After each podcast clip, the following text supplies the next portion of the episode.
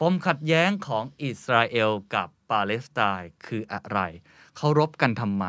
รากของปัญหาที่แท้จริงคืออะไร ผมเชื่อว่าตอนนี้ทุกท่านนะที่ตามข่าวจะเห็นข่าวข่าวนี้ครับ ก็คือการรบการการยิงจรวดกัน การปะทะกันหรือมีภาพของตึกถล่มที่เกิดขึ้น ระหว่างอิสราเอลกับปาเลสไตน์ This is the Standard Podcast. The Secret Sauce. Executive Espresso สวัสดีครับ ผมเคนนักคริน และนี่คือ The Secret Sauce Executive Espresso สรุปความเคลื่อนไหวในโลกเศรษฐกิจธุรกิจ แบบเข้มข้นเหมือนเอสเปรสโซให้ผู้บริหารอย่างคุณไม่พลาดประเด็นสำคัญ ปมขัดแย้งของอิสราเอลกับปาเลสไตน์คืออะไร เขารบกันทำไม รากของปัญหาที่แท้จริงคืออะไร ผมเชื่อว่าตอนนี้ทุกท่านนะที่ตามข่าว จะเห็นข่าวข่าวนี้ครับ ก็คือการรบการการยิงจรวดกันการปะทะกันหรือมีภาพของตึกถล่มที่เกิดขึ้น ระหว่างอิสราเอลกับปาเลสไตน์หลายคนได้ยินคำศัพท์แบบนี้หลายครั้งครับฮามาสบ้างแหละเวสต์แบงก์บ้างแหละฉนวนกาซาบ้างแหละ เยรูซาเล็มตะวันออกบ้างแหละ หลายคนอาจจะจับต้นชนปลาย ไม่ค่อยถูกครับว่าเหตุการณ์ที่มันมีทั้งหมดนี้ มันขัดแย้งกันจากอะไร และอะไรคือรากของปัญหา ผมต้องออกตัวกันว่าผมไม่ใช่ผู้เชี่ยวชาญ เพราะฉะนั้นวันนี้ผมจะชวนพี่ชายของผมฮะ ที่ถือได้ว่าเป็น encyclopedia ของประวัติศาสตร์ แล้วก็เป็นคนที่จัดรายการพอดแคสต์ที่ชื่อว่า8 Minute History ด้วยนะครับเฮียวิทย์สิทธิเวกินครับ สวัสดีครับ สวัสดีครับเคนครับ ขอบคุณมากนะครับ ขอบคุณมาก ๆ ที่วันนี้ให้เกียรติที่เชิญมาครับผมนะครับไม่ถึงขนาด encyclopedia แต่จะพยายามไล่เรียงเหตุการณ์เพราะอครัย่าบงที่เคนบอกนะ เหตุการณ์หลายคนคือบอกแบบนี้ จับต้นชนปลายไม่ถูก ใช่ ชื่อค่อนข้างเยอะนะ และจริง ๆ เราก็กังวลเรื่องความละเอียดอ่อน สมมุติว่าทุกท่านแต่ว่าทำธุรกิจอืมใช่ไหมที่เกี่ยวข้อง ไม่ว่าจะเป็นอิสราเอลปาเลสไตน์อืมหรือเกี่ยวข้องกับศาสนาอืมเราก็ต้องระมัดระวัง เราต้องรู้เรื่องลูกนี้อืมแม้ว่าจะไม่ได้เกี่ยวโดยตรงก็ตาม อย่างน้อยให้พอทราบนะครับว่าครับ เรื่องเกิดอะไรขึ้นครับสถานการณ์ตอนนี้ตกลงแล้วจุดไหนเป็นจุดอ่อนไหวอืมฝ่ายใดเป็นอย่างไร การรายงานข่าวแต่ละฝ่ายนั้นเป็นอย่างไร ใช่ เราจะได้พอทราบตื้นลึกหนาบางของเหตุการณ์ซึ่งดำเนินมานาน 70 กว่าปีแล้วนะ ใช่ เพราะฉะนั้นผมจะพยายามอธิบายให้ง่ายที่สุด แล้วเป็นกลางที่สุดนะ อ้างอิงจากทั้งสำนักข่าวตะวันตกแล้วก็ในอาหรับผมเล่าอย่างนี้ก่อนว่า ผมคุยกับพี่วิทย์มาว่าอืมถ้าเราจะอธิบายปรากฏการณ์นี้เนี่ยเราต้องแบ่งเป็นสอง part อืม part ที่หนึ่งก็คือยอดภูเขาน้ำแข็งมันอืมก็คือ ปัจจุบันนี่แหละที่มันเกิดขึ้นเนี่ยการสู้รบกันเนี่ยประมาณเนี่ยอาทิตย์หนึ่งแล้วเนี่ยฮะมันเกิดอะไรตัวละครมีใครบ้าง และกลางแผนที่ให้ทุกท่านได้เห็นเลยว่ามันเกิดตรงจุดไหน จะได้เข้าใจ อีกอันหนึงคือใต้ภูเขาน้ำแข็งคือปัญหาที่มันสะสมมาอย่างยาวนานเนี่ยมันเกิดจากอะไร ซึ่งอืมจริง ๆ มันซับซ้อนกว่าที่เราคิดเยอะมากอืมเพราะฉะนั้นเราไปอันแรกก่อน อธิบายตอนนี้ที่เกิดขึ้นก่อนอืมพีวิทย์เล่าให้ฟังนิดหนึ่งครับว่าเอาเอาตัวละครก่อนละกันจะได้เข้าใจว่า ตัวละครที่เขาขัดแย้งกันเนี่ยมีกี่ตัวละครและสถานที่ ที่ส่วนใหญ่เขาจะเกิดการรบกันเนี่ยมันเป็นยังไงบ้างฮะนี่เคนอธิบายได้ดีมาก คืออยากจะเริ่มจากปัจจุบันและอธิบายว่าข่าวที่เราได้ยินนะครับ เอาเบื้องต้นก่อนครั้งใดก็ตามที่มีความขัดแย้งขอใช้คำนี้ว่าคู่ขัดแย้งเป็นใครครับนะครับ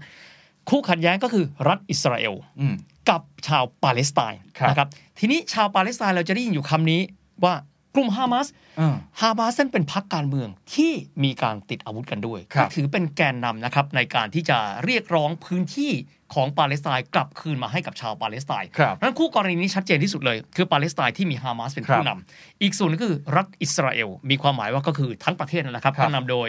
นายกรัฐมนตรีเบนจามินเนทันยาฮูนะครับซึ่งอิสราเอลนี้ตอนนี้นับถือศาสนา Judaism ครับเขามีศาสนายิวของเขาฮะหลายคนอาจจะเห็นว่าเอ๊ะพื้นที่นี้เป็นพื้นที่ของการกำเนิดหลายศาสนา แต่ชาวอิสราเอลเองครับเขานับถือศาสนายิวเขาเรียกกันว่าศาสนายิวกันเลยโอเคนะครับในขณะที่ชาวปาเลสไตน์นี้เนี่ยเป็นผู้ที่นับถือศาสนาอิสลามคือเขาเป็นมุสลิมครับนะครับเพียงแต่ว่าชาติพันธุ์ของเขาเนี่ยเขาไม่ใช่ Arabic อ่าเขาเป็นชาวปาเลสไตน์อืมนะครับนับถือศาสนาเดียวกันก็เหมือนครับง่ายๆผมเทียบอย่างนี้ฮะเหมือนชาวตุรกีกับชาวอิหร่านครับเขาบอกว่าเขาไม่ใช่อาหรับ เขาเป็นชาว Turks อืมเขาเป็นชาวเปอร์เซียอืมแต่เขานับถือศาสนาอิสลามด้วยกันแบบนี้โอเคเป็นต้นครับอันนี้อันคืนี้อมิติศาสนานะอ่าผมถามอีกนิดนึงว่าปาเลสไตน์ตอนนี้เป็นรัฐหรือไม่ เป็นคำถามที่ดีมากครับฮะปาเลสไตน์ณเวลานี้มิได้มีสถานภาพเป็นรัฐในทางปฏิบัติอ่าต้องบอกแบบนี้ฮะ หลายคนพยายามที่จะหลีกเลี่ยงว่ารัฐปาเลสไตน์ฮะเพราะชื่อว่าพื้นที่ซึ่งเดี๋ยวเราจะคุยต่อไปครับพื้นที่ซึ่งยังเป็นกรณีในการสู้รบกันอยู่นี้เนี่ยยังไม่สามารถระบุได้ชัดเจนว่าเป็นพื้นที่ของใครครับบอกปกครองโดยเขาเรียกว่า Palestinian Authority อืมอันนี้คือสิ่งที่ UN เขาว่ามาแบบนั้นฮะแต่ยังไม่ได้มีสถานภาพเป็นรัฐ เค้นถามได้ดีมากครับเพราะรัฐมีความหมายว่ามีอำนาจอธิปไตย มีดินแดนที่มีความชัดเจนสองอย่างนี้ยังดูแล้วไม่มีความชัดเจน เพราะฉะนั้นเนี่ยคู่กรณีฝั่งหนึ่งเป็นรัฐอิสราเอล คู่กรณีอีกฝ่ายหนึ่งยังมิใช่รัฐ แต่บางคนเขาเรียกอย่างนี้ครับเคนครับเขาเรียกก็เป็น de jure state มีคืออะไรความหมายว่าเป็นรัฐะในเชิงนิติในยอืมแต่พฤตินัยมีการใช้คำภาษาฝรั่งว่า with Israel's occupation ครับคือมีกองกำลังอิสราเอลในการที่จะยึดพื้นที่บางส่วนกันอยู่ครับ ครับ คู่ขัดแย้งสองตัวละครเราเห็นแล้วอืมคนเริ่มจับต้นชนปลายถูกแล้ว สถานที่ล่ะครับอื มมันจะมีสถานที่หลักๆเนี่ยถ้าเรากางแผนผมกางแผนที่ให้ดูเลย มีกาซา มีเวสต์แบงก์เยรูซาเล็ม แล้วก็รัฐอิสราเอลพี่วิทย์อธิบายให้ฟังนิดหนึ่งครับว่ามันคืออะไรยังไง นี่เลยนะครับ สมมุติว่าติ้งต่างว่าเราเปิดไปแล้วเขียนว่าแผนที่อิสราเอลครับเราก็จะเห็นเป็นลักษณะเป็นสตริปคือเป็นแผนที่ค่อนข้างยาวครับๆนะครับแล้วก็จะพบว่าจะมีสองส่วนที่มีได้ระบายสีว่าเป็นรัฐอิสราเอลอ่านนะครับแผนที่ 2 จุดนี้นี่คือสิ่งที่เราจะได้ยินในข่าวค่อนข้างบ่อย พื้นที่เล็กๆ ติดทะเลเมดิเตอร์เรเนียนครับเขาเรียกกันว่ากาซาสตริปหรือว่าฉนวนกาซาฮะพื้นที่ตรงนี้บางคนถามว่ามันดูเล็กๆอะประมาณเท่าไหร่ขออนุญาตอธิบายนะฮะเชิญครับอิสราเอลทั้งประเทศเนี่ยมีพื้นที่ประมาณ 5%ของประเทศไทยอืมคือประมาณ2ผืน22,000 ตารางกิโลเมตร บ้านเรา 513,000ครับนะครับเพราะอิสราเอลเป็นประเทศที่ค่อนข้างขนาดเล็ก แล้วก็คนนี่ประมาณ 9-10 ล้านคนเองประมาณนั้นครับ แต่ทีนี้ไปดูกาซาสตริปส่วนที่ 1 กันก่อนพื้นที่ค่อนข้างเล็กเลยนะครับครับ อยู่ประมาณสัก 4 500 ตารางกิโลเมตร คือประมาณ 1 ใน 3 ของกรุงเทพมหานครโอ้ก็เล็กมากเนาะเล็กมาก แต่มีประชากรประมาณ 3 ล้านคนด้วยกันโอ้อันนี้พื้นที่หนึ่งซึ่งเขาจะไม่ได้มีการระบายสีเป็นส่วนหนึ่งของประเทศอิสราเอลครับเพราะเป็นพื้นที่ที่ UN และนานาประเทศบอกว่า เป็นพื้นที่ที่ดูแลโดย ชาวปาเลสไตน์ด้วย Palestinian Authority แสดงว่าส่วนใหญ่ในฉนวนกาซาจะเป็นชาวปาเลสไตน์อยู่ ถูกต้องเลยครับ ชัดเจนโอเคที่สุดเลย แต่แน่นอนที่สุดครับว่าเขาถูกล้อมกรอบโดยอิสราเอล โอเคถูกไหมดังฮะนั้นกลุ่มฮามาสที่เราบอกส่วนใหญ่ก็จะอยู่ที่กาซา ถูกต้องเลยครับ ทีนี้มาอีกพื้นที่หนึ่งครับบางคนเวสต์แบงค์ถามมันไม่อยู่ติดกับกาซาเลยเห็นเป็นพื้นที่ขัดแย้งไม่ใช่นะครับฮะพื้นที่สองส่วนนี้มิได้มีความติดกันเลยอ่าอันนี้อยู่ที่ทิศตะวันออกเฉียงเหนือของอิสราเอล แล้วทำไมชื่อ West ล่ะครับเคนถามได้ดีมาก ตอนแรกผมก็งง อยู่ทางตะวันออกนะครับของอิสราเอลแต่เรียกว่าเวสต์แบงค์เพราะว่าเขาใช้จอร์แดนอ๋อซึ่งเป็นประเทศเพื่อนบ้านทางตะวันออกนั้น เป็นตัวยึดครับ แต่เวสต์แบงค์เนี่ยนะครับต้องบอกมีความประหลาดครับไม่เหมือนฉนวนกาซาฉนวนกาซานี่จะเต็มไปด้วยชาวปาเลสไตน์ครับ ในขณะที่เวสต์แบงค์ครับจะมีชุมชนคละกันอืมระหว่างชุมชนชาวปาเลสไตน์ครับกับชุมชนชุมชนชาวยิวคละกันอยู่อืมสถานภาพคล้ายกันครับ เป็นพื้นที่ผมเรียกคำว่าพื้นที่แล้วกันนะครับ ฮะที่มี Palestinian Authority คือมีเจ้าหน้าที่ของปาเลสไตน์เนี่ยเข้าไปปกครอง ใช้กฎหมายแพ่งย้ำครักบฎหมายแพ่งนะครับของปาเลสไตน์อืมในขณะเดียวกันพื้นที่ที่มีชุมชนชาวอิสราเอล หรือว่าชาวยูอยู่ก็จะใช้กฎหมายแพ่งกฎหมายอาญา ของอิสราเอลอ๋อเพราะมันเป็นพื้นที่ที่ถ้าท่านดูแผนที่แล้วท่านจะงงว่าตกลงเป็นของใครอ่าเพราะมันจะมีส่วนผสมของทั้งสองชาติครับอยู่ในพื้นที่เดียวกัน ที่เขาเรียกว่า West Bank Settlements เพราะว่ามันจะมีการตั้งถิ่นฐานรกรากของปาเลสไตน์ครับกับคนที่เป็นชาวยิวอยู่แทรกซึมกันพี่วิทย์บอกมันเหมือนเนื้อมีไขมันแทรก นั่นแหละครับ เหมือนกับสมมติสมสมมติขออนุญาตนะครับ เหมือนกับเรากินเนื้อใช่ไหมฮะฮะที่จะมีส่วนที่เป็นเนื้อสีแดงใช่ไหมฮะครับกับจะเป็นสีขาวๆนะฮะซึ่งก็เป็นลักษณะของของไขมัน ก็คืออยู่ผมเรียกว่าคละกันนะครับเคนอืมที่บอกมันอยู่คละกันครับเพราะฉะนั้นเนี่ยก็จะเป็นพื้นที่ที่มีความละเอียดอ่อนเพราะอิสราเอลเองก็คงไม่ได้ใช้กำลังสักเท่าไหร่โอเคถูกไหมฮะในขณะเดียวกันทางด้านปาเลสไตน์เองเขาก็มีพลเมืองของเขาครับนะครับเพราะหลายๆครั้งที่เราจะได้ยินคือ อาจจะมีการปะทะกันในพื้นที่เวสต์แบงค์ครับแต่กาซาอ่า ที่เราได้ยินต้องไปดูอันนี้แบ่งชัดเจนเลยนะครับฮะกาซาก็คือเป็นปาเลสไตน์นอกกาซามาเป็นอิสราเอลทั้งหมด โอเค อะ เห็นภาพชัดขึ้น แล้วเยรูซาเล็มล่ะฮะแต่เยรูซาเล็มนะครับ พอดีว่าเป็นเมืองนะครับครับ ที่เขาเรียกว่านครศักดิ์สิทธิ์เยรูซาเล็มนี้เนี่ยอืมเป็นเมืองที่อยู่เนี่ยติดกันเลยนะครับ กับพื้นที่ของเวสต์แบงค์ครับประเด็นเป็นแบบนี้ครับ ที่ผ่านมาเนี่ย ทางด้านของประชาคมนานาชาติบอกว่า พื้นที่นี้เป็น international city ฮะมีความหมายว่า จากการที่มีคนหลายศาสนาในพื้นที่เดียวกัน แล้วก็เป็นนครศักดิ์สิทธิ์ของหลายศาสนา ขอให้เป็น international city อืมแต่ท้ายที่สุดครับ กลายเป็นว่าสหรัฐอเมริกาในยุคของโดนัลด์ทรัมป์ครับนะครับมีการรับรองความพยายามของอิสราเอลในการสถาปนาให้เยรูซาเล็มนั้นเป็นเมืองหลวงอืมแต่ก่อนเราเคยได้ยินใช่ไหมครับเคน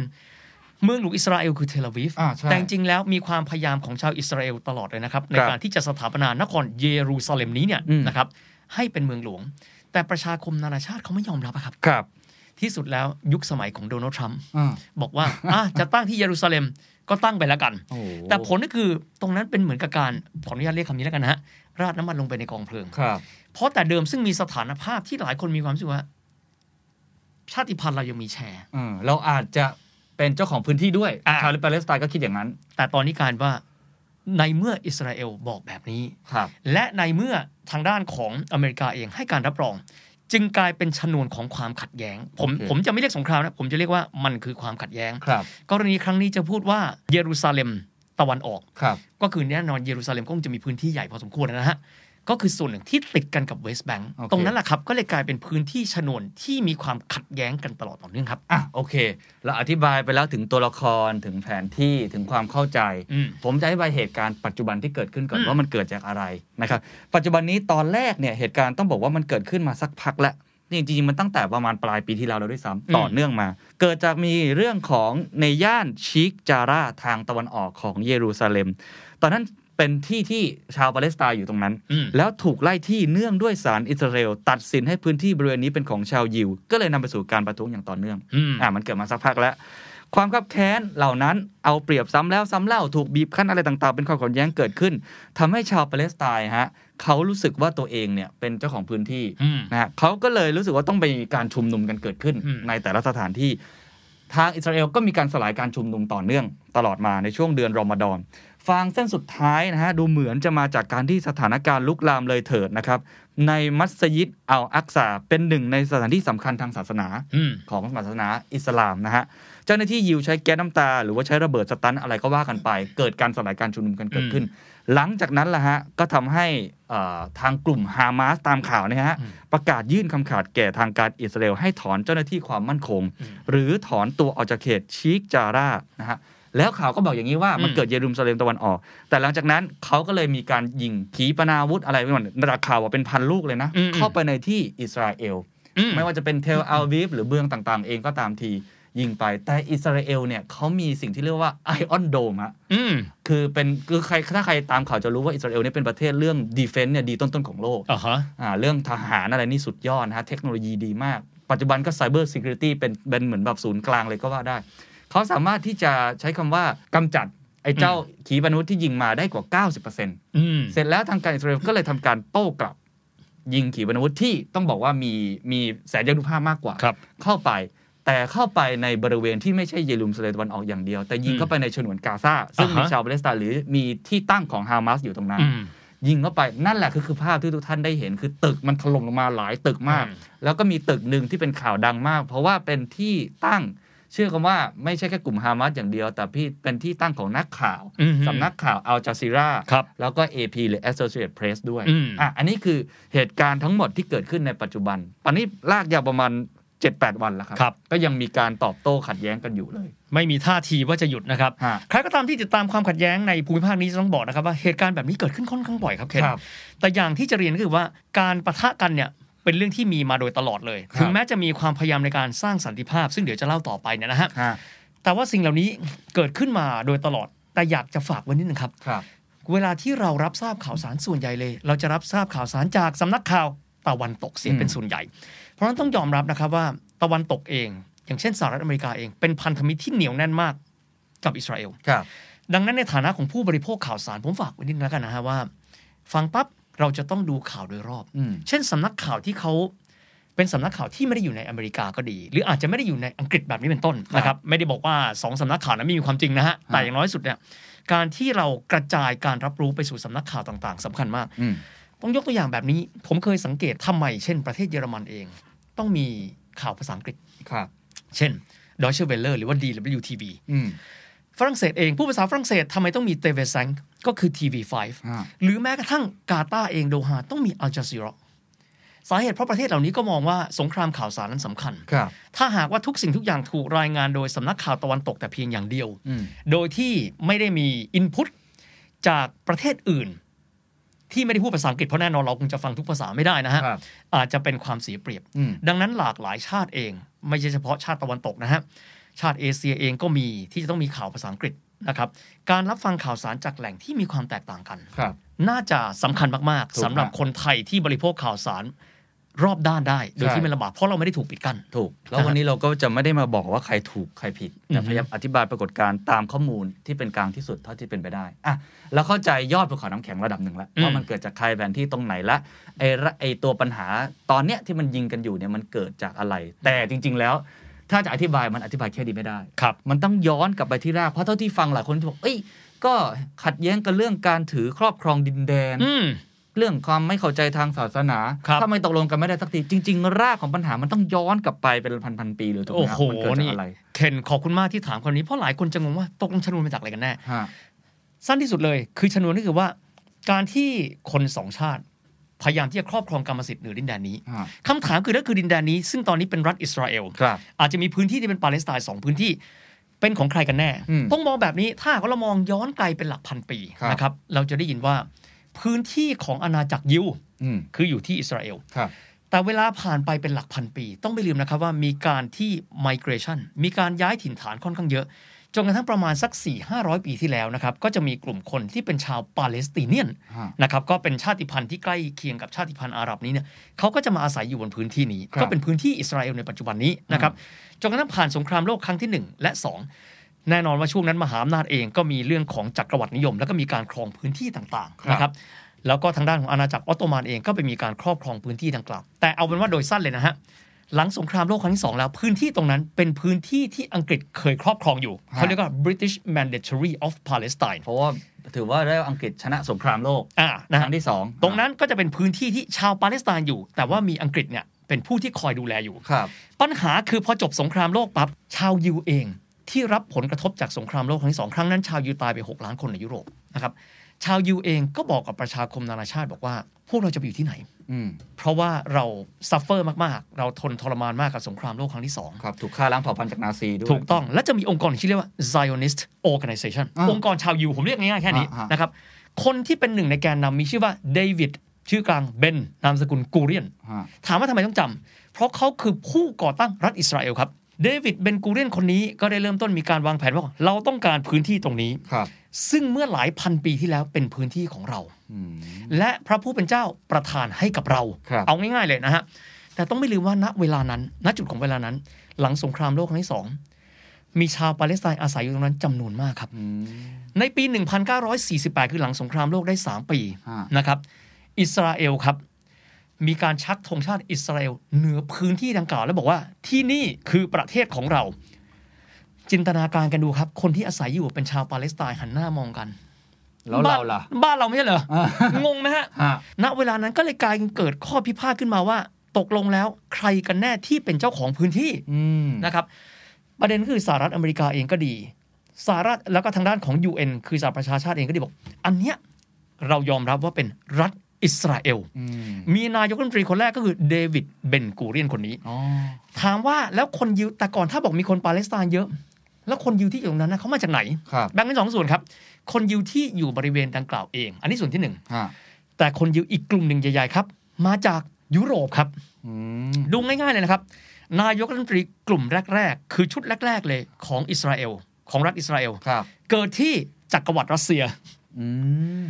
คือสมัยก่อนจักรวรรดิรัสเซียก็จะกินพื้นที่โปแลนด์ไปด้วย บางคนเกิดที่โปแลนด์ บางคนเกิดในรัสเซียครับบางคนเกิดที่รัสเซียแล้วไปโตที่ สหรัฐอเมริกา เช่นโกลด้าแมร์อ่านายกรัฐมนตรีหญิงเหล็กนะครับของอิสราเอลที่บอกว่าเกิดที่รัสเซียคือจักรวรรดิรัสเซียสมัยก่อน ไปเติบโตที่มลรัฐมิลวอกกี้ฮะที่สหรัฐอเมริกา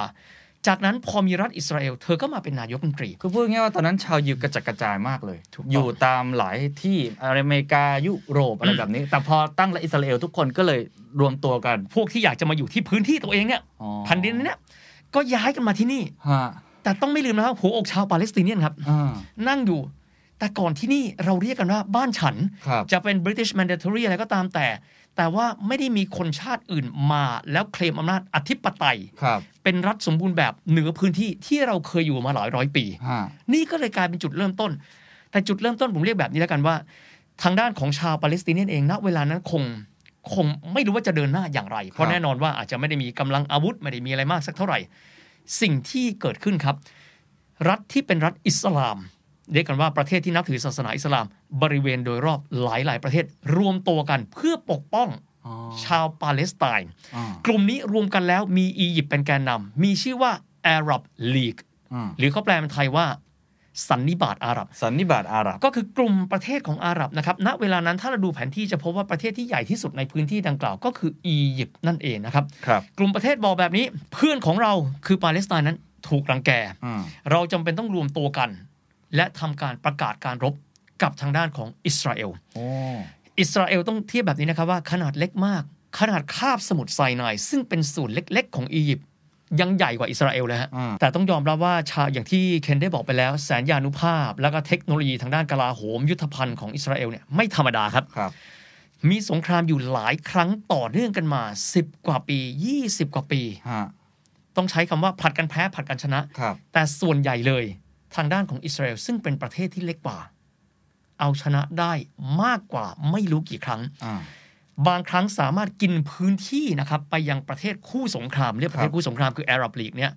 ได้ใหญ่ประมาณ 2 เท่าครึ่งโอ้ของประเทศตัวเอง เมื่อกี้เราพูดถึงพื้นที่พื้นที่หนึ่งอืมที่มีชาวปาเลสไตเนียนอยู่ก่อนครับถูกไหมฮะแต่ชาวยิวเองอืมหรืออิสราเอลและอิสราเอลตอนภายหลังเนี่ยอ้างว่าดินแดนแห่งนี้เขาเคยอยู่มาก่อนหน้านี้อืมหรือว่าอาจจะเป็นในมุมของศาสนาว่าเนี่ยเขาบอกว่าตรงนี้มันเป็นพื้นที่ของเขามาก่อนอืมถูกไหมฮะครับ ผมเลยก่อนที่จะไปถึงไอ้สงครามที่จากอ่าภายในประเทศเองอืมระหว่างยิวกับอ่าปาเลส Arab ไตเนียน League อืมอ่าแล้วแล้วขยาย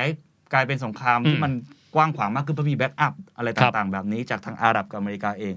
อยากให้เฮียย้อนกลับไปอีกนิดหนึ่งฮะอืมว่าก่อนหน้าที่จะตั้งรัฐอิสราเอลที่เมื่อกี้เราพูดกันเนี่ย มันมีเรื่องตำนานอืม ในเชิงเนี่ยโมเสสในอืมเชิงศาสนาของอาหรับเองอืมคนอาจจะได้เข้าใจพื้นฐานมากขึ้นนะเฮียเล่าอืมตรงนี้ให้ฟังนิดนึงนะอ่าฮะถ้าหากว่าใครดูหนังเรื่อง Prince of Egypt ฮะนะครับหรือว่าเรื่องบัญญัติสิบประการนะอ่าอันนี้ย้อนกลับไปไกลมากนะฮะอ่าหรือว่าจะเป็นเรื่อง Gods and Kings นะครับซึ่งก็สร้างโดยสกอตวิลลี่คนกำกับเดียว Gladiator ครับถ้าใครดูนี่คือเรื่องเดียวกันนะครับ คือจุดเริ่มต้นนะครับของรัฐที่เขาเรียกกันว่ากลุ่มชาวฮีบรู ก็คือชาวยิวที่รวมตัวกันครับและสร้างเป็นอาณาจักรนะครับ อย่างที่เคนพูดโมเสส ก็คือเป็นศาสดาของศาสนายิวมาเล่าให้ฟังกันแบบนี้ครับฮะถ้าเกิดว่าดูเรื่องนั้นซึ่งก็ปรากฏนะครับอยู่ในคัมภีร์ Old Testament นี้เนี่ยนะครับซึ่งก็เป็นจุดเริ่มต้นของศาสนายิวด้วยเนี่ยเริ่มต้นครับก็คือชาวยิวเนี่ยจะกระจัดกระจายอยู่บริเวณดังกล่าวครับผมใช้ตรงนี้ก่อนนะครับณเวลานั้นย้อนกลับไปประมาณสัก 2,000 กว่าปี อาณาจักรที่ยิ่งใหญ่มากคืออาณาจักรอียิปต์ครับครับแล้วก็จะมีชาวยิวเนี่ยจับชาวยิวมาเป็นทาสอ่าปรากฏว่ามีทาสหนึ่งคนผมเรียกแบบนี้แล้วกัน ถูกนำเข้าไปเป็นโอรสของกษัตริย์ของอียิปต์ค่ะนะครับ ก็เลยเติบโตขึ้นมาเนี่ยเป็นชาวยิวที่ที่กลายเป็นราชนิกูลไปแล้วเนี่ยนะครับอ่าเติบโตขึ้นมาคู่กับโอรสของกษัตริย์อียิปต์เติบโตขึ้นมาคู่กัน หลังจากนั้นวันหนึ่ง ชาวยิวคนนั้นที่เข้าไปอยู่ในราชสำนักอียิปต์เข้าไปในถ้ำแห่งหนึ่ง แล้วได้ยินเสียงของพระเจ้า พระผู้เป็นเจ้า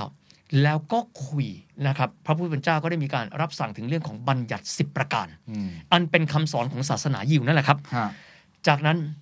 โมเสสออกมาแล้วบอกว่าหนึ่งในพันธกิจที่สำคัญในชีวิตของเขาคือการปลดแอกชาวยิวหรือชาวฮีบรูออกมาครับนะฮะ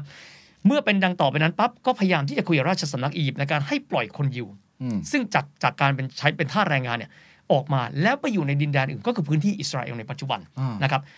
ที่สุดทางด้านของกษัตริย์อียิปต์นั้นไม่ยอมครับจนกระทั่งทางด้านของโมเสสเอง ซึ่งเป็นผู้ชายคนนั้นคือโมเสสผู้ชายคนนั้นคือโมเสสอ่าโมเสสเองก็เลยได้มีการพยายามที่จะอพยพนะครับ ที่เขาเรียกกันว่า Exodus เคยได้ยินกันไหมฮะอ่าเคยได้ยินนะคือการอพยพครั้งยิ่งใหญ่ของชาวยิวจากพื้นที่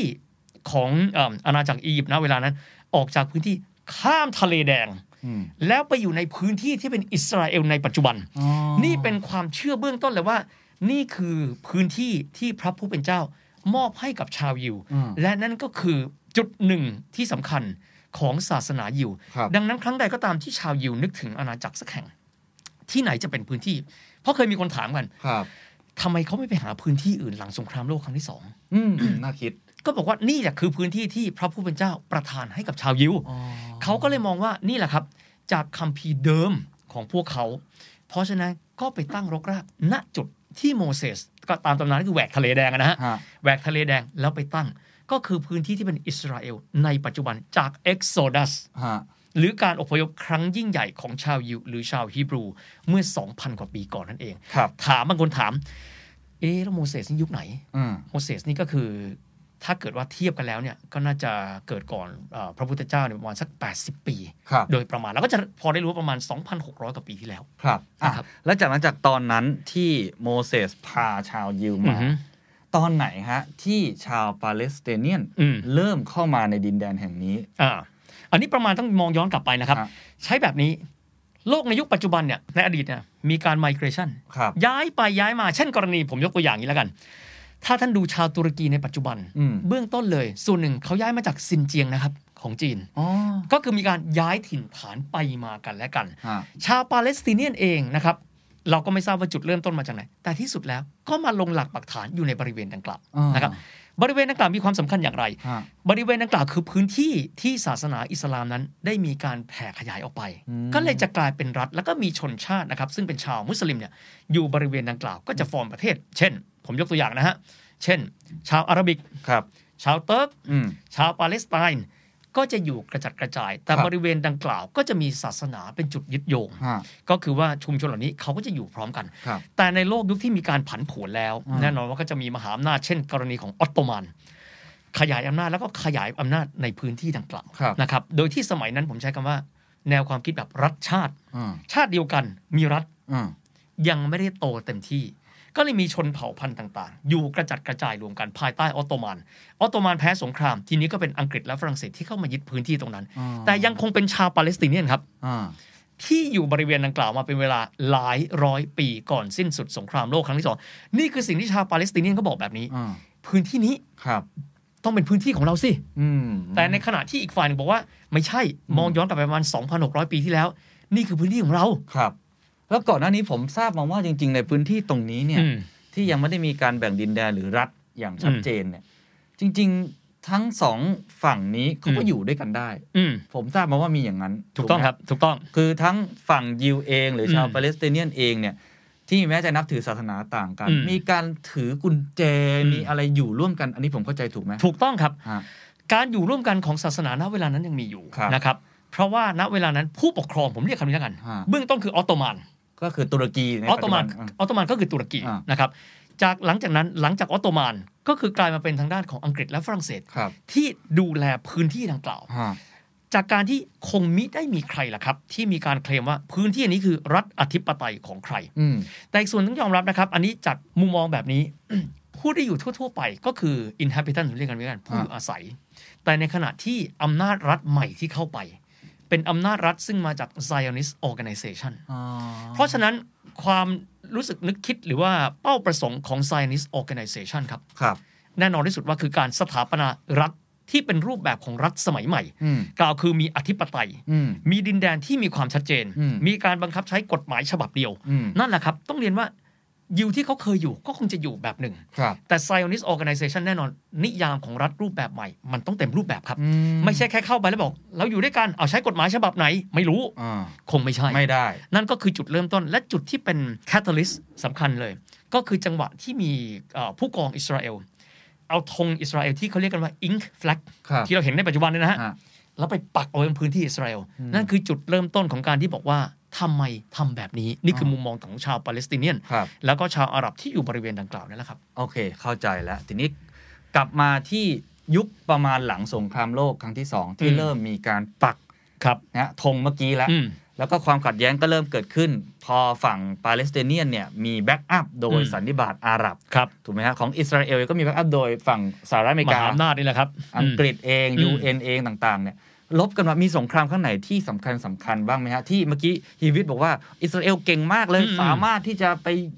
ยึดดินแดนบางส่วนอืมที่อยู่รอบๆ ไม่ว่าอืมจะเป็นอียิปต์ไม่ว่าจะเป็นมองโกเลียอะไรมาได้เนี่ยเขาลบกันยังไง แล้วมันมีอะไรเป็นจุดสำคัญบ้าง คือเอาสงครามสำคัญสำคัญจริงมีหลายครั้งนะครับ เช่นวิกฤตคลองสุเอตอืมนะครับก็ก็แน่นอนชื่อก็บอกแล้วเป็นการรบกันในบริเวณคลองสุเอตคลองสุเอตก็คืออยู่ในพื้นที่อธิปไตยของอียิปต์แบบครันี้บเป็นต้นนะครับแต่สงครามครั้งหนึ่งก็คือ six day war คุณเคยได้ยิน อ่ารบกันแค่ 6 วันแค่นั้นเอง ครับ แต่ต้องยอมรับว่าทางด้านของอิสราเอลเนี่ยคำว่าเทคโนโลยีการป้องกันประเทศของเขาเนี่ยต้องยอมรับว่าไม่ธรรมดาฮะ นะครับกลยุทธ์การรบรวมถึงหน่วยสอดแนม หรือว่า CIA เขา อืม CIA เขามีชื่อว่า Mossad อื M O S S A D นะครับ อืมซึ่งจะบอกว่ามีเรื่องของ intelligence เป็นอย่างดีมาก ครับ เขาใช้คำอธิบายแบบนี้ ในสงคราม 6 วันนะครับ ทางด้านของกองทัพอากาศของอียิปต์เอง พร้อมที่จะมีการขึ้นบินละ ใช้การโจมตีทางอากาศคือ air raid ฮะเขาเรียกแบบนี้ ปรากฏว่ายังไม่ทันได้สตาร์ทเลยนะฮะ เครื่องบินอิสราเอลมาถึงแล้วครับโอ้โห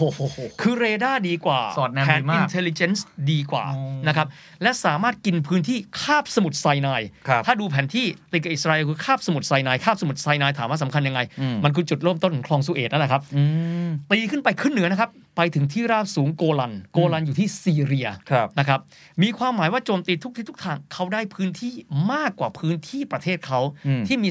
22,000 กว่าตารางกิโลเมตรเนี่ยนะฮะกลายเป็นประมาณ 60,000 ตารางกิโลเมตร ภายในเวลาไม่กี่วัน โอ้โห ต้องยอมรับว่าแสนยานุภาพของอิสราเอลเนี่ยแข็งแกร่งมาก ครับ แต่ไม่ได้มีความหมายว่า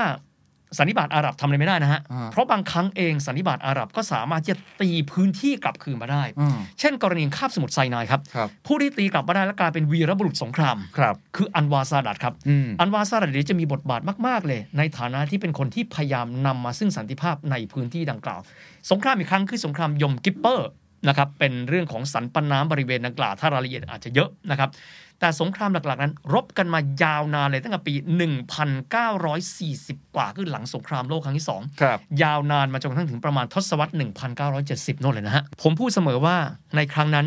สงครามจบได้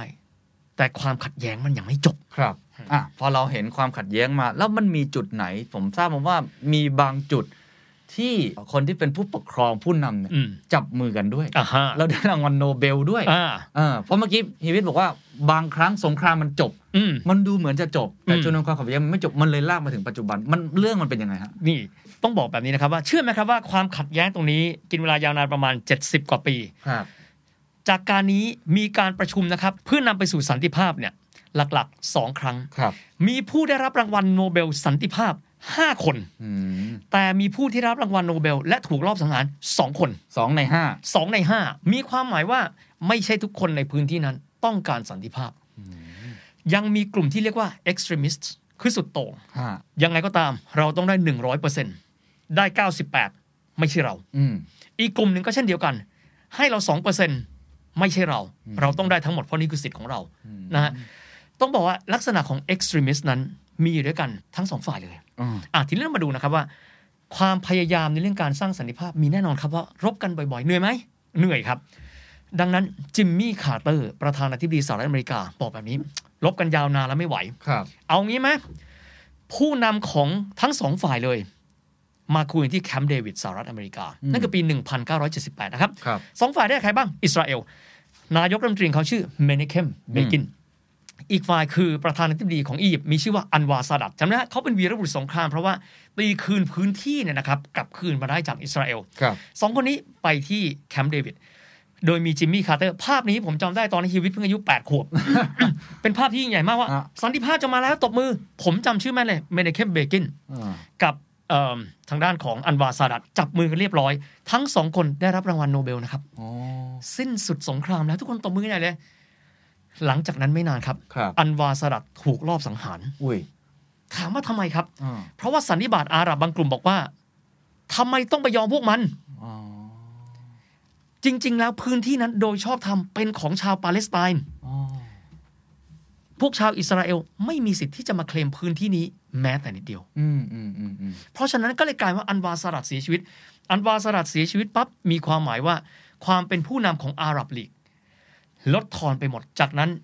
อียิปต์ผมใช้คำนี้แล้วกันว่า ก็แทบไม่ได้เข้ามามีบทบาทอย่างมาก จากนั้นก็จะเป็นระบอบของฮอสนีมูบารักก็ก็ก็ไปไปอีกเรื่องแล้ว ก็คือจะไม่ได้มามีเอี่ยวกันในพื้นที่ตรงนี้เท่าไหร่แล้ว ไม่มีแล้วก็จะเป็นประเทศอื่นเข้ามาแทน เพราะฉะนั้นความพยายามในการยุติสงครามมีครับอ่าระลอกที่หนึ่งผมใช้คำว่าสงครามจบ แต่ความขัดแย้งไม่จบครับครับยังคงคุกรุ่นกันอยู่ครับ ต้องยอมรับว่าระหว่างที่สันนิบาตสันนิบาตอาหรับเนี่ยพยายามรวบรวมกำลังพลและต่อสู้เพื่อชาวปาเลสไตน์ณเวลานั้น ชาวปาเลสไตน์กันเองก็ได้มีการรวบรวมกำลังพลของตัวเองครับ อยู่ภายใต้องค์กรที่มีชื่อว่า PLO Palestinian Liberation Organization ครับนะครับหลายคนคงจะรู้จักนะครับยัสเซอร์อาราฟัตอ่าอันนี้คือชื่อนี้ได้ยินกันมาตั้งแต่ใช่เด็กเลยนะครับใช่ใช่แล้วก็จะบอกว่าจะสวมชุดทหารแล้วก็นะครับสวมผ้าคลุม แล้วก็จะมีการออก statement เรื่องนี้ตลอดเวลาครับเขาเป็นแกนนำของชาว Palestinian กันเองอืม ที่สุดถึงแม้ว่าสงครามจะจบไปแล้ว แน่นอนว่าชาวปาเลสไตน์ยังไม่ได้สิ่งที่ตัวเองต้องการเลยอืมก็คือสิทธิเหนือพื้นที่ดังกล่าวอืมก็มีการต่อสู้กันมาโดยตลอดนะครับ จนที่สุดมีความพยายามเช่นเดียวกันจากประชาคมนานาชาติบอกว่าทั้งสองฝ่าย ครั้งนี้ไม่ใช่สันนิบาตอาหรับนะฮะฮะครั้งนี้เป็น PLO โอ้กับทางด้านของอิสราเอลอ๋อคุยกันหน่อยได้ไหมเอาโดยตรงเลยไม่ต้องเอามาเอาเสรีบัตรอาหรับไม่ต้องผ่านแล้วเอาเอาทีนี้ PLO เลย เอาคู่กรณีโดยตรงเลยครับคือเอาปาเลสไตน์มาคุยกับอิสราเอลครับนะครับ ทั้งสามคนขออนุญาตเรียกอย่างนี้ ทั้งสองฝ่ายแต่มีสามคน ฮะ คนที่เป็นผู้จุดประกายในความคิดว่า คุยกันเถอะ คนนั้นมีชื่อว่าชิมอนเปเรส ผมรู้ว่าเรื่องนี้ชื่อเยอะหน่อยนะฮะ ฮะแต่จำเป็นต้องจำชิมอนเปเรสเป็นรัฐมนตรีต่างประเทศของอิสราเอล ครับ บอกประธานาธิบดีคือบอกเจ้านายตัวเอยบอกนายกรัฐมนตรีอืมคือเจ้านายตัวเอง ครับ ก็คือยิตซักราบิน อืมบอกว่าเราตกลงพูดคุยกับ PLO ไหม อืมประธานาธิบดีก็คือยิตซักราบินบอกว่าเห็นด้วย เราไม่อยากให้ชาวอิสราเอลต้องอยู่ภายใต้ความหวาดกลัวอืมอยู่ภายใต้การคุกคามที่สองฝ่าย โจมตีตลอดเวลาครับตกลงมีการไปพูดคุยเขาเรียกว่า Oslo Accord อ๋อก็คือเป็นเมืองหลวงของนอร์เวย์อ่าๆนะเคยได้ยินอยู่ Oslo Accord ไปคุยกันปั๊บสามคนยืนด้วยกัน จะนำมาซึ่งสันติภาพอีกแล้วโอ้ชูสนธิสัญญา เขาเรียกว่า non belligerence จะไม่เป็นคู่สงครามโอ้อ่านะฮะฮะชูปั๊บถ่ายภาพทั้ง 3 ท่านได้รางวัลโนเบลครับโอ้ในปี 1994โอ้ ยิ่งใหญ่ไหมฮะยิ่งใหญ่มีฮะมีมีมีความพยายามเรียบร้อยแล้วนะสองครับครั้ง หลังจากนั้นครับ อีกหนึ่งฝ่ายที่ถือได้ว่ามีความสำคัญมากครับๆนะครับ คือทางด้านของจอร์แดนหลายคนโอ้โหทำไมตัวละครเยอะแยะมากนะครับ เพราะจอร์แดนเป็นประเทศเพื่อนบ้านของอิสราเอลนะครับอยู่ฝั่งตะวันออกของอิสราเอลถูกต้องจอร์แดนนี้เนี่ยนะครับเป็นหนึ่งฝ่ายที่ให้การสนับสนุนนะครับปาเลสไตน์อ๋อในการที่จะขอพื้นที่คืนผมเรียกแบบนี้แล้วกันครับครับนะครับ กษัตริย์ฮุสเซนแห่งจอร์แดนครับ เลยกลายเป็นหนึ่งในบุคคลสำคัญที่จะมีกระบวนการหลังจาก Oslo Accord อ๋อยังไงฮะนะก็คือว่าทางด้านของอิสราเอลก็มองว่า นอกเหนือไปจากคุยกับทางด้าน PLO แล้ว ต้องคุยกับจอร์แดนด้วยเพราะจอร์แดนเองก็มีสัญแสนยานุภาพไม่น้อยเหมือนกัน อ๋อ คือแม้ว่าจะอะเรื่องง่ายๆว่าคุยกับคนที่อยู่ในพื้นที่ตรงนี้อืมได้ Oslo Accord มาแล้วเรียบร้อยอืมแต่อิสราเอลก็มองว่าเกมอาจจะยังไม่จบ อ่าถูกต้องอิสราเอลก็ก็อยากจะคุยกับประเทศเพื่อนบ้านเผื่อที่เขาเหล่านี้อาจจะเป็น backup ในอนาคตได้งั้นยังคุยกับจอร์แดนต่อ ถูกต้อง เพราะอย่างน้อยสุดคือ พื้นที่ทั้งสองประเทศเนี่ยติดกันครับ เป็นแนวยาวมาตลอดเลยนะฮะเป็นหลักประมาณสักร้อยกิโลเมตรแบบนี้ฮะอย่ากระนั้นเลย คุยกับกษัตริย์ฮุสเซนแห่งจอร์แดนแล้วกัน ปรากฏไปคุยกันนะครับ โดยท่านเดิมครับก็คือเอิ่มยิตซักราบิน นายกรัฐมนตรี และรัฐมนตรีต่างประเทศก็คือชิมอนเปเรส คุยกับกษัตริย์ฮุสเซนแห่งจอร์แดนครับ คุยกันเป็นที่เรียบร้อย บรรลุข้อตกลงอีกอ๋อมีความหมายว่านับแต่นี้อิสราเอลเอง มีสันติภาพเป็นที่เรียบร้อย ทีนี้ย้อนกลับมานิดหนึ่งสองความพยายามนี้ ใจความสำคัญของ Oslo Accord มันคืออะไรครับ ก็คือ Gaza Strip กับเวสต์แบงก์นี่แหละครับฮะขอให้ยอมรับพื้นที่สองพื้นที่นี้ในการที่จะอยู่ภายใต้การปกครอง ที่ก็เรียกกันว่า self determination การกำหนดชะตาชีวิตของตัวเองของชาวปาเลสไตเนียน ดูแล้วมันดีไหมดีฮะนอกจากนี้เนี่ยอาจจะยังไม่ได้ใช้คำที่ผมใช้คำว่าอาจจะแสลงใจชาวอิสราเอลคือ state of Palestine คือตั้งเป็นรัฐขึ้นมาเลย ถูกต้องก็พยายามมีการใช้คำเลี่ยงหลายครั้งนะฮะคือคือจะใช้คำว่ารัฐปาเลสไตน์คงไม่ได้ บางคนใช้บอกว่าขอใช้คำนี้แล้วกัน de jure state of Palestine โดยนิตินัยฮะมีความหมายประชาคมโลก มองว่าปาเลสไตน์เริ่มเป็นรัฐแล้วนะครับแต่ขณะเดียวกันยังเกรงใจอิสราเอลอยู่อ๋อนะครับ ปัญหาก็คือณเวลานั้นเนี่ย ชาวอิสราเอลบางส่วนมอง นี่คือพื้นที่ของเราอืมเราไม่เอา เสียไปนิดเดียว เราก็ไม่เสียหลังจากการเจรจาสองแมตช์นี้ฮะผู้ที่ได้รางวัลโนเบลสันติภาพของปี 1994 หนึ่งท่าน ก็คือยิตซักราบิน ถูกลอบสังหารครับโอ้ในประเทศของตัวเอง มีกระสุนยิง3นัด อีกหนึ่งนัดไปโดนบอดี้การ์ดนะครับบอดี้การ์ดไม่ตาย แต่ว่าตัวของยิตซักราบินนั้นก็ถึงแก่อสัญกรรมณจุดนั้นครับแล้วก็เลยได้มีการเปลี่ยนชื่อนะครับของ square นั้นนะครับเป็น square ยิตซักราบินนั่นเองอืมจำแม่นเลยว่า ตอนเด็กๆที่ดูก็คือว่าคนหนึ่งที่ไปทำร่วมพิธีศพนะครับของยิตซักราบินมีชื่อว่าบิลคลินตันอืมก็เป็นหนึ่งในผู้นำสหรัฐอเมริกาที่พยายามให้เกิดสันติภาพในพื้นที่ดังกล่าวครับ แล้วคำที่โด่งดังมากของบิลคลินตันก็คือคำว่า shalom haver goodbye friend อืมก็คือเขาคือเพื่อนที่ดีที่สุดในการสร้างสันติภาพในพื้นที่ดังกล่าวอืมกษัตริย์ฮุสเซนแห่งจอร์แดนก็คงเสด็จไปที่งานศพดังกล่าวด้วยนะครับ แต่เรื่องมันไม่ได้จบแค่นั้นครับอ่าหลายฝ่ายเชื่อว่าน่าจะเดินได้ แต่ต้องยอมรับว่าการที่ยึดซักราบินถูกลอบสังหารมันแปลว่าอะไรครับอืมมีคนไม่เห็นด้วยกับสันติภาพไงอ๋อนั่นก็คือกลุ่มที่เรียกว่า extremist อ๋อก็คือ ไม่ได้ อิสราเอลเราเป็นรัฐมาหลายสิบปีแล้วครับ พื้นที่เต็มพื้นที่ต้องเป็นของเราอ่านะฮะหลังจากที่ยิตซักราบินถึงแก่สัญญกรรมเป็นที่เรียบร้อยแล้ว ทีนี้ประเด็นก็คือว่า แล้วใครล่ะ ที่จะขึ้นมาต่ออ่ารัฐมนตรีที่ขึ้นมาต่อเลยนะครับ อัตโนมัติก็คือชิมอนเปเรสก็คือหนึ่งใน architect ผมเรียกแบบนี้แล้วกัน ผู้สร้างสันติภาพ แต่ปรากฏว่ามีการเลือกตั้งหลังจากนั้นครับซึ่งการเลือกตั้งหลังจากนั้นมีคนถามกษัตริย์ฮุสเซนแบบลับๆพระองค์อยากได้ใครอืม ระหว่างคนหนุ่มแห่งพรรคลีคุดฮะคือเป็นประเทศเพื่อนบ้านนะฮะฮะชื่อว่าเบนจามินเนทันยาฮูอืมอีกคนหนึ่งชื่อชิมอนเปเรสอืมพระองค์บอกว่าท่านเลือกนะ ขอเลือกคนใหม่ได้ไหมเบนจามินเนทันยาฮูอืมเพราะเชื่อว่าการเจรจาในการเดินหน้าสันติภาพน่าจะง่ายขึ้นครับ ปรากฏว่าเบนจามินเนทันยาฮูขึ้นมาสู่อำนาจ ดูเหมือนกับไม่ต้องการสารต่อสันติภาพครับ โอ้เข้าใจแล้ว เอาแบบนี้เลยนะฮะ ก็จะพบว่ามีข้อพิพาทหลายหลายครั้ง ระหว่างตะเข็บชายแดนครับ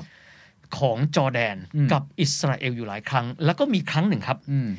ที่เจ้าหน้าที่ของอิสราเอลคือหน่วยมอสซาดครับนะครับ มีการไปเอาตัวเจ้าหน้าที่ของชาวจอร์แดน ควบคุมตัวไว้ แล้วฉีดยาพิษตั้งใจให้ตาย คนนี้ถูกส่งกลับไปที่จอร์แดน กษัตริย์ฮุสเซน ทรงมีราชเลขาคือจดหมายเนี่ยนะฮะอ่าส่งไปหาเบนจามินเนทันยาฮูว่าส่ง antidote ยาแก้พิษมาได้ไหมโอ้ไม่ให้อืมต้องไปบอกให้บิลคลินตันไปบอกเบนจามินเนทันยาฮูอีกรอบหนึ่งโอ้เพราะมันเป็นเรื่องที่เกิดขึ้นหลายครั้งครับส่วนกษัตริย์ฮุสเซนที่ผมต้องพูดหลายครั้ง เพราะว่าครั้งใดก็ตามที่เกิดเหตุข้อพิพาทขึ้น โดยเฉพาะยิ่งถ้าเกิดเกิดจากเจ้าหน้าที่ของจอร์แดนครับ ท่านก็จะทรงมีการปรามและไปขอโทษอ๋อกับอิสราเอลด้วยพระองค์เองอืมหลายครั้งอ่ามีความหมายว่าท่านก็คือสัญลักษณ์อะอืม ของสันติภาพสันติภาพในพื้นที่ แต่ปี 99 ท่านก็ตายลงอ๋อนะครับ กระบวนการก็เลยกลายเป็นว่าจะต้องมาเดินหน้ากันด้วยกลไกใหม่ๆครับหลังจากนั้นเบนจามินเนทันยาฮูก็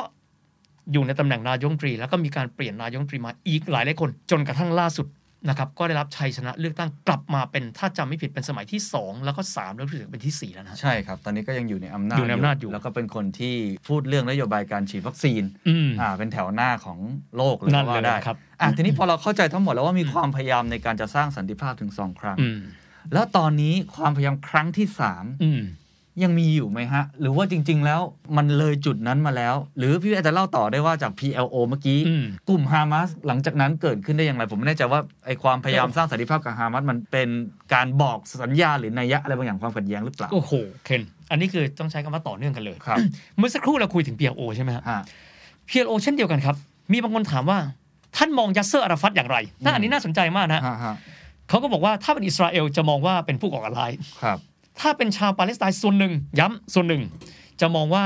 เป็นผู้ที่มาทำให้ชาวปาเลสไตน์นั้น มีชีวิตที่ดีขึ้นฮะอาจจะกลับมามี hope คือมีความหวังอ่าแต่ถ้าเกิดว่าไปถามคนบางกลุ่ม จะพูดว่ายัสเซอร์อาราฟัตนั้นทรยศต่ออุดมการณ์เริ่มต้นอืมมีความหมายว่าทั้งสองฟากมี extremist ครับอ่าเข้าใจเข้าใจ และดังนั้นเนี่ยจากการที่การก่อตัวรวมถึงการกดดันจากอิสราเอลหลายหลายๆครั้ง ทำให้ทางด้านของชาวปาเลสไตน์เอง เมื่อครั้งที่เริ่มต้นมีการเลือกตั้ง ผมใช้คำว่าพื้นที่ดังกล่าวอาจจะไม่ใช่รัฐอ่าหนึ่งร้อยเปอร์เซ็นต์แต่ถือว่ามีคณะผู้บริหารพื้นที่แล้วกันผมเรียกแบบนี้ คือเขามีการเลือกตั้งของเขา มีการเลือกตั้งเขาก็จะมีหลายพรรคครับเช่นพักฟาติ อันนี้ก็โยงกันมากับ PLO นะครับ อีกพักหนึ่งซึ่งโด่งดังมาจนถึงวันนี้นะครับ ก็คือ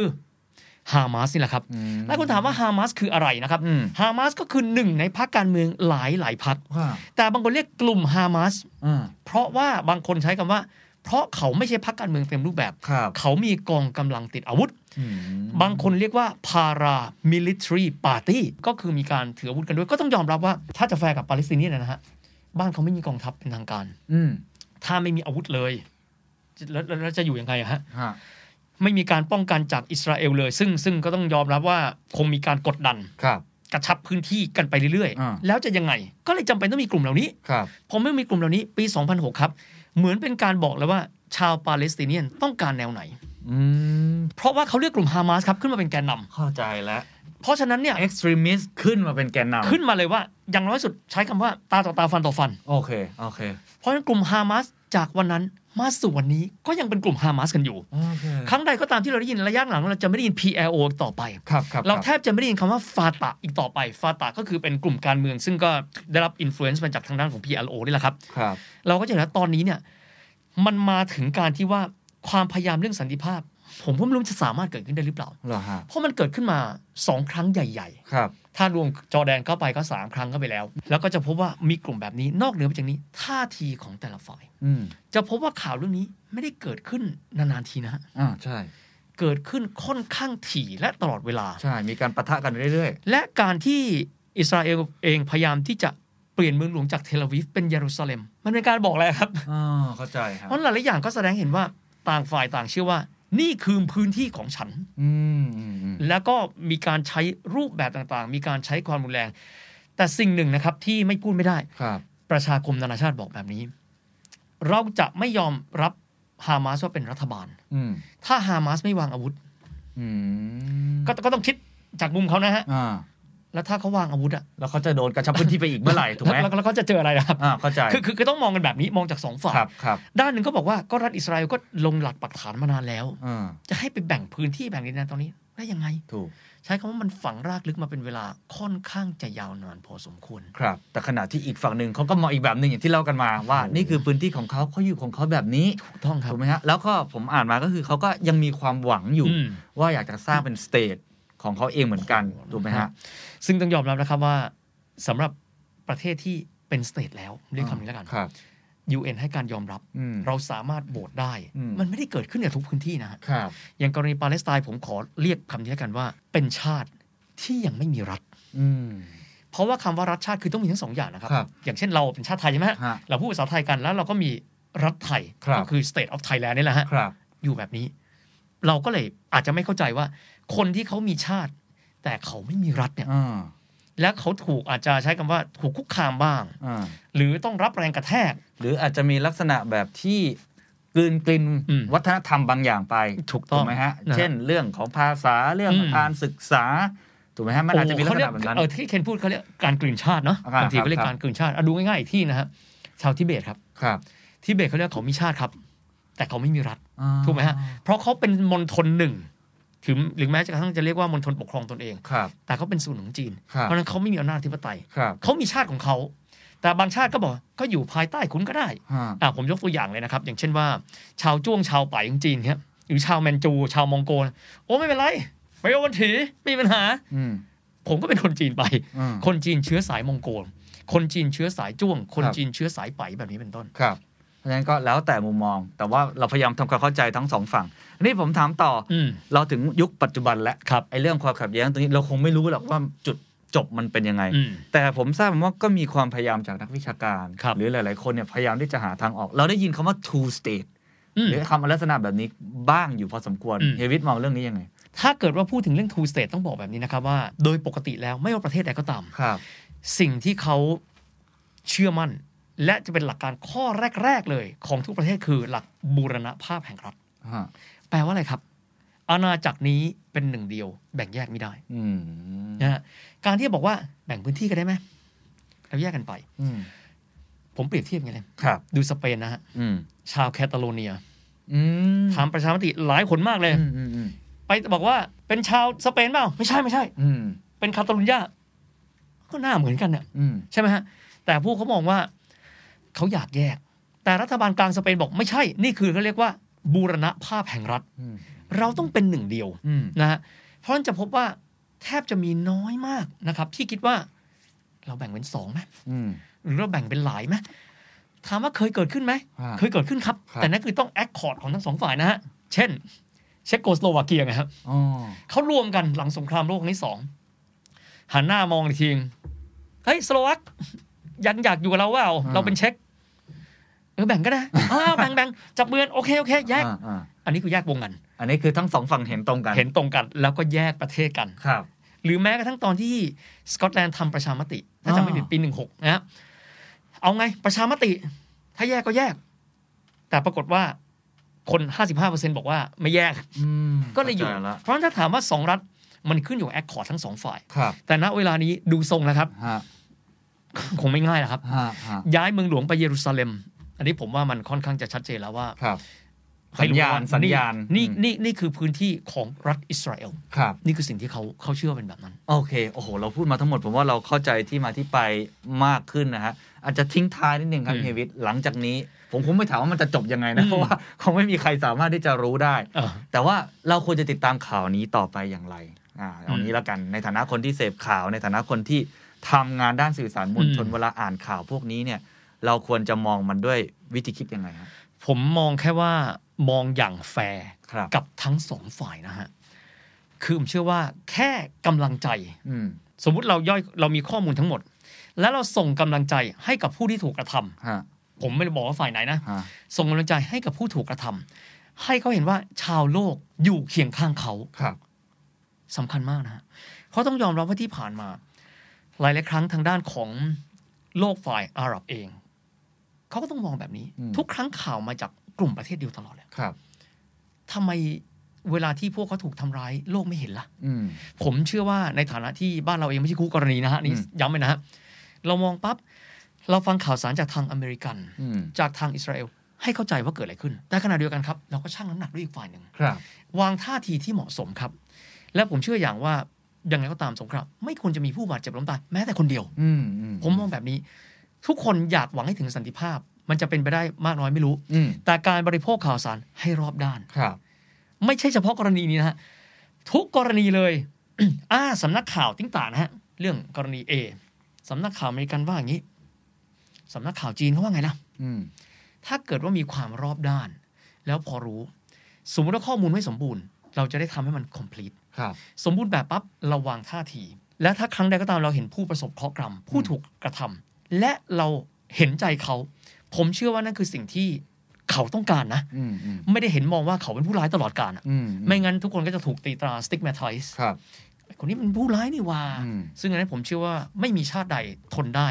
ต่อการถูกมองอย่างไม่แฟร์ครับ ครับโอ้ขอบคุณมากครับ และนี่คือทั้งหมดนะครับ กับความพยายามของเราสองคนนะต้องบอกเป็นเฮียวิทย์จะเป็นส่วนใหญ่ที่อธิบายได้ดีมากคำถามที่ดีนำไปสู่คำตอบที่ดีนะครับนี่ที่จะอธิบายปรากฏการณ์ทั้งหมดนี้นะครับ ก็หวังว่าทำให้ทุกคนเข้าใจมากขึ้นนะครับ แล้วก็มีมุมมองที่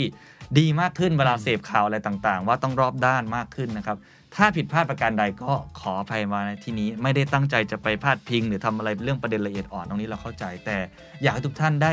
เข้าใจในปรากฏการอืณ์มแล้วก็สามารถที่จะเหมือนกับไปคุยกับคนอื่นต่ออมหรือว่าไปเอ่อทำธุรกิจอะไรต่างๆ เหล่านี้มันจะได้รู้ว่าปรากฏการณ์นี้มันเกิดขึ้นจากอะไรบ้างนะครับ วันนี้ผมกับพิวิทย์ลาไปก่อนนะครับ สวัสดีครับ สวัสดีครับ